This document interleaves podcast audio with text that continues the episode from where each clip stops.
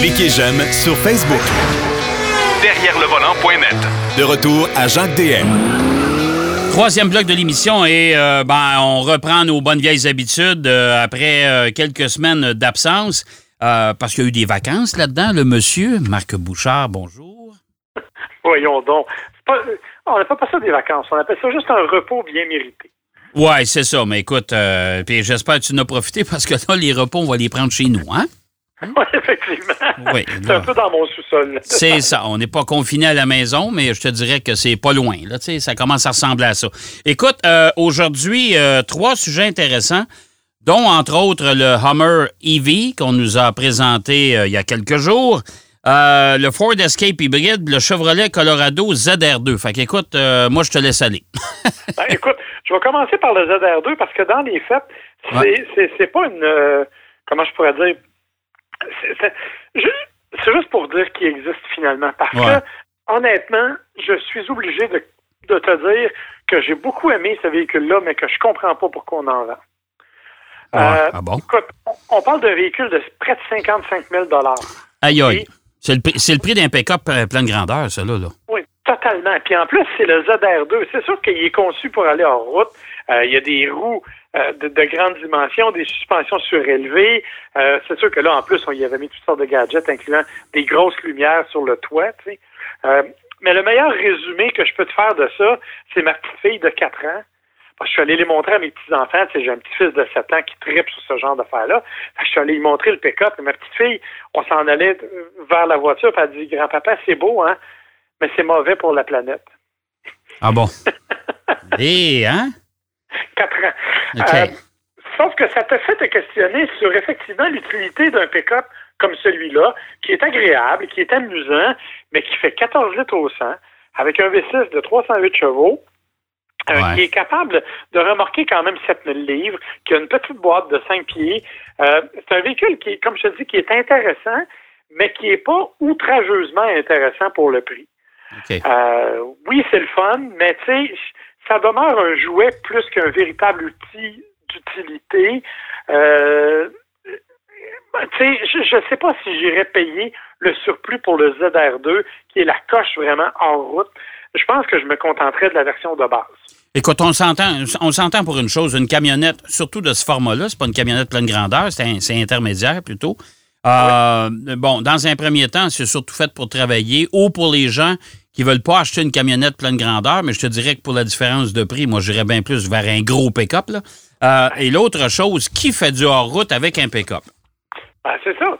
C'est ça la question. Comme je te dis, c'est un beau jouet. C'est vraiment une belle bébelle.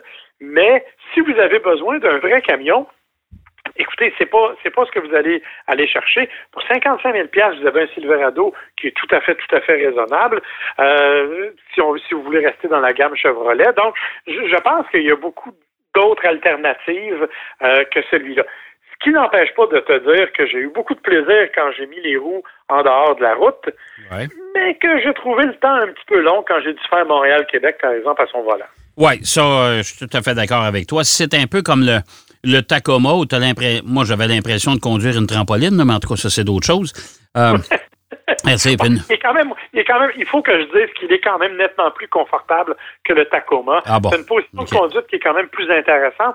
Et parce que c'est quand même une version haut de gamme, on a quand même un intérieur là, qui est bien fini, qui est du point de vue ergonomique intéressant. Comme je te dis, à la base, c'est pas un mauvais véhicule. C'est pas un véhicule qui a de gros défauts. Sauf que, honnêtement, à part d'être une bébelle, je ne sais pas trop pourquoi tu irais t'acheter ça. Bon, OK. Fait que ça, ça résume bien le Chevrolet Colorado ZR2 2020. Euh, Ford Escape hybride. Là, j'ai eu plus de fun. OK. Ah, moi, il faut que je te dise que j'aime beaucoup le nouvel Escape. Je trouve qu'ils ont fait vraiment un grand pas en avant avec un petit VUS qui, qui est intéressant au niveau de la conduite. C'est vrai qu'au niveau du look, OK, ça fait pas l'unanimité. Euh, tout le monde te dit que ça ressemble à n'importe quoi, genre à un Kia, à plein d'autres affaires. Ouais, c'est pas complètement faux. Mais ça, on s'entend, Marc, là, que à peu près tous les utilitaires actuellement, euh, mon Dieu Seigneur, moi j'ai l'impression, ça se ressemble tout là. Ça, manque un oh. peu de, ça manque un peu de, de, de là, hein? Ben oui, puis tu sais, je veux dire, à un moment donné, il faut être aussi réaliste là la tôle puis quatre roues, avec un moteur à essence à l'intérieur, t'as comme pas tant de choix que ça sur les aménagements. Tu peux faire des petites courbes différentes à gauche et à droite, là, mais on s'entend pour dire que ça va finir par avoir certains traits communs, surtout quand on veut garder un format relativement réduit d'utilitaire sport. Ouais. Fait que dans l'ensemble, honnêtement, c'est un véhicule qui, bon, a un look qui plaît pas nécessairement, mais au niveau de la mécanique, j'ai été très impressionné. Moteur 4 cylindres 2.5 litres, puissance combinée 198 chevaux, c'est très agréable. Euh, c'est un, moteur qui est, parce qu'il est jumelé à un petit moteur électrique, ça te permet d'avoir vraiment là un peu de oomph quand tu démarres. Euh, non, c'est pas la version branchable, on va le dire tout de suite. C'est hybride pour. Euh, la version branchable, il faut rappeler qu'elle ne sera pas disponible tout de suite. Euh, la fabrication commence uniquement au mois de janvier parce qu'ils ont des petits problèmes de fabrication, c'est-à-dire qu'ils ont fait la, version du Kuga, qui est la version européenne, si tu veux, du Ford Escape. Ben, il semble qu'il y a eu des petits incendies. Alors, on a décidé donc d'attendre un peu puis de perfectionner la technologie. Mais, euh, mais, pourtant, Marc, les campagnes de pub euh, étaient bien planifiées parce qu'on n'arrête pas d'en parler à la télé. là. Oui, exactement. Et on espère que les gens vont le réserver, mais tout ça, c'est de la faute à Toyota qui est arrivé avec son RAV4 Prime. Donc, ça a forcé Ford, si tu veux, à se commettre plus rapidement. Mais on a confirmé que la fabrication du Escape hybride branchable commençait en janvier. Donc, on ne l'aura pas tout de suite. Ben, c'est comme, comme, comme, le RAV4 Prime, euh, si vous en voulez un, ben écoutez, euh, allez vous acheter un billet au 1649. Oui, parce qu'écoute, actuellement, il y a des concessionnaires qui demandent 1000 dollars de dépôt pour prendre une réservation de RAV4 Prime et on te dit que tu vas l'avoir dans deux ans. Ça n'a pas de bon sens. Ça n'a pas de bon sens. Puis ça, entre toi et moi, là, mm-hmm. ils, disent n'importe quoi parce qu'ils sont même pas capables de dire si ça va vraiment être dans deux ans, étant donné qu'ils n'ont même pas encore le nombre de véhicules qui vont être disponibles l'année prochaine. Bon, fait que cette année, il y en a 1000, mais l'année prochaine, on ne sait pas. Bon, fait qu'on va, on va, on va oublier cette version-là. Bon, OK. Alors, le Ford Escape hybride, en attendant d'avoir la version chargeable, ça donne quoi comme, euh, comme, comme, ben, comme économie de carburant? Parce qu'hybride, normalement, ça devrait nous, euh, nous aider à sauver quelques litres au 100. 6 litres au 100. C'est ce que moi, j'ai fait. OK. Ford annonçait 5,9. Moi, j'ai fait 6. Euh, avec un usage qui est essentiellement urbain, je dois le dire cependant, c'est-à-dire que j'ai pas fait beaucoup d'autoroutes. Et on rappelle que un, hybride comme ça, c'est plus économique en ville que ça l'est sur l'autoroute, hein, parce que c'est à, ce moment-là que on maximise l'usage électrique. Donc, vraiment, c'est super le fun comme comme principe. Moi, j'ai beaucoup aimé la douceur de roulement. J'ai aimé la nervosité du petit moteur quand on accélère parce qu'on part en mode électrique. J'ai aimé les commandes, l'ergonomie Ford. Je suis de plus en plus en amour avec le système Sync 3. Et là, on va avoir le 4 dans les nouvelles versions. Honnêtement, c'est un véhicule que je considérerais sérieusement. Si j'étais dans le marché pour un utilitaire hybride, c'est un, véhicule que je considérerais sérieusement. Le bémol, ben, c'est qu'avec transport et réparation, on parle d'un véhicule qui vaut 40 000 Ouais. Tout ça parce qu'il est hybride. Hybride, hybride de traction intégrale. OK. Euh, fait que ça vaut à peu près 40 000 Ça commence à être pas mal de sous, je te dirais parce que euh, au risque de revenir sur ce qu'on disait, ben le RAV4 Prime, qui est branchable avec 68 km d'autonomie, ben avec les aides financières, il revient à 32 000. Tandis que le Ford Escape hybride n'a pas droit à ces subsides-là. N'a pas droit à ces subsides-là parce qu'il a une toute petite batterie. En fait, donc, euh, la batterie n'est pas assez grosse pour lui permettre d'avoir accès à une aide financière. C'est donc là que ça devient compliqué. Mais pour le reste, bon système de roulement. Honnêtement, très agréable. Moi, j'ai beaucoup, beaucoup aimé ce véhicule-là. Bon, écoute, euh, c'est en bonne voie, mais on va attendre la version hybride rechargeable parce que moi, je préfère, en tout cas, je, trouve que c'est, c'est beaucoup plus efficace. On peut avoir des véhicules hybrides rechargeables avec une autonomie qui va friser les 100, les 100 km, là. Là, on va commencer à jaser euh, comme du monde. Là, honnêtement, là, si, on veut, si on, veut rendre ça à bout. Parce que honnêtement, un hybride traditionnel, je suis même pas sûr qu'on. Moi, en tout cas, si j'avais été moi, je ne l'aurais même pas présenté sur le marché. J'aurais attendu l'autre version. Mais le problème, c'est que pour le moment, justement, il faut occuper les trous du marché. Puis, tu sais, les, les, les, versions hybrides branchables, ben, il n'y en aura pas des tonnes. Hein. Toujours, on a des problèmes de fabrication de batteries, euh, les fournitures de batteries. Tu sais, même les véhicules électriques arrivent presque au compte-goutte. Euh, donc, je pense qu'on veut occuper le marché en attendant d'être en mesure de fournir de façon plus efficace des véhicules plus, euh, plus verts, je dirais. OK. Écoute, euh, je vais te consacrer un beau six minutes complet à ton véhicule de rêve. Je sais que tu as salivé, tu as passé pas de perdre connaissance, ce qui n'est pas nécessairement mon cas. Mais euh, Hummer revient sur le marché à partir de 2022, je crois, euh, avec un nouveau Hummer, mais là, complètement l'opposé de son de, du modèle historique à l'époque, entièrement électrique. Écoute, c'est une bête incroyable que ce nouveau Hummer. Euh, je dois te dire que GM a fait un excellent travail avec ça. D'abord, il faut préciser que, euh, contrairement auparavant où c'était une division indépendante, maintenant, le Hummer, c'est un GMC. Hein. Euh, donc, il apparaît sous la bannière GMC. On a conservé je dirais, le look avant du Hummer traditionnel, là, avec les phares ronds, la grille à six trous. Ça, c'est caractéristique de ce qu'on avait dans le Hummer euh, d'époque, le fameux Arnold Schwarzenegger, là, euh, qu'on connaissait à l'époque. Mais pour le reste, on arrive avec quelque chose de totalement nouveau. Et vraiment, on a mis le paquet, on a mis toutes sortes d'affaires, et moi, je capote ma vie. Mais avant de capoter ma vie, je vais te parler de mon petit mal de cœur 80 000 US le prix de la version de base, 112 000 pour la version euh, première édition, si tu veux, qui va être la première à sortir, toujours en version US. Et je te précise que pour avoir une version de base, tu vas devoir attendre jusqu'en 2024. Ah.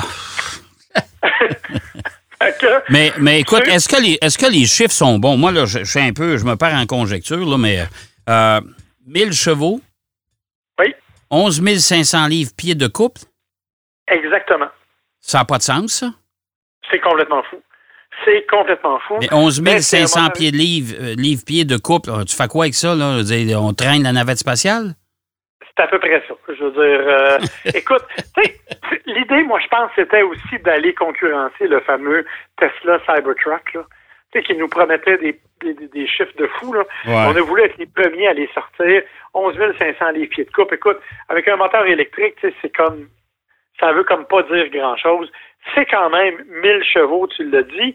Écoute, dans la version la plus haut de gamme, là, avec toutes les combinaisons et tout, euh, on va faire un 0,60 000 à l'heure, donc 0,97 km h en 3 secondes. Ça n'a pas de bon sens. Mais qui, a, mais qui a besoin de ça? Mais qui a besoin de ça? Personne. Mais qui a besoin d'une Ferrari à 500 000? Qui a besoin d'une Rolls-Royce dont il fait poser le tapis puis que ça coûte 18 000 parce que ah, y a sa constellation de naissance dans le je suis d'accord avec toi. Je suis d'accord avec toi. Mais tu sais, écoute, c'est un coup d'éclat, ça, là, qu'ils ont voulu faire, GM. C'est pas d'autre chose que ça. Puis c'est sûr, puis ils ont, voulu vraiment faire ce qu'on appelle en anglais un statement pour dire écoutez, c'est pas vrai qu'on va se laisser damer le pion par Tesla. Nous, on va arriver avec un produit qui va surprendre tout le monde. Et là, on parle de la motorisation électrique, mais ça ne tient pas compte. Écoute, c'est tout le reste, moi, qui m'impressionne le plus. Le moteur électrique, là, oui, OK, avec la nouvelle batterie Ultium, 500 km, 560 km d'autonomie, monté sur une architecture 800 volts, comme Porsche l'a fait avec la Taycan, en autres. Euh, donc, ça veut dire que en dedans de 10 minutes, tu es capable d'aller chercher 160 km d'autonomie sur une bande de recharge 350 kW. Bon, le détail, c'est qu'il n'y en a pas au Québec actuellement, mais... Méchant détail. Mais, il y en aura peut-être éventuellement. Fait, mais tout ça, pour moi, c'est accessoire, dans le sens où c'est de la poudre aux yeux de motorisation électrique qui ne veut pas dire grand-chose. Ce qui, moi, m'impressionne, ce sont les autres détails qu'on a implantés dans ce véhicule-là. Et ça, c'est fascinant. Écoute, tu peux, une garde au sol, tu peux aller dans l'eau jusqu'à 32 pouces. OK? Ouais.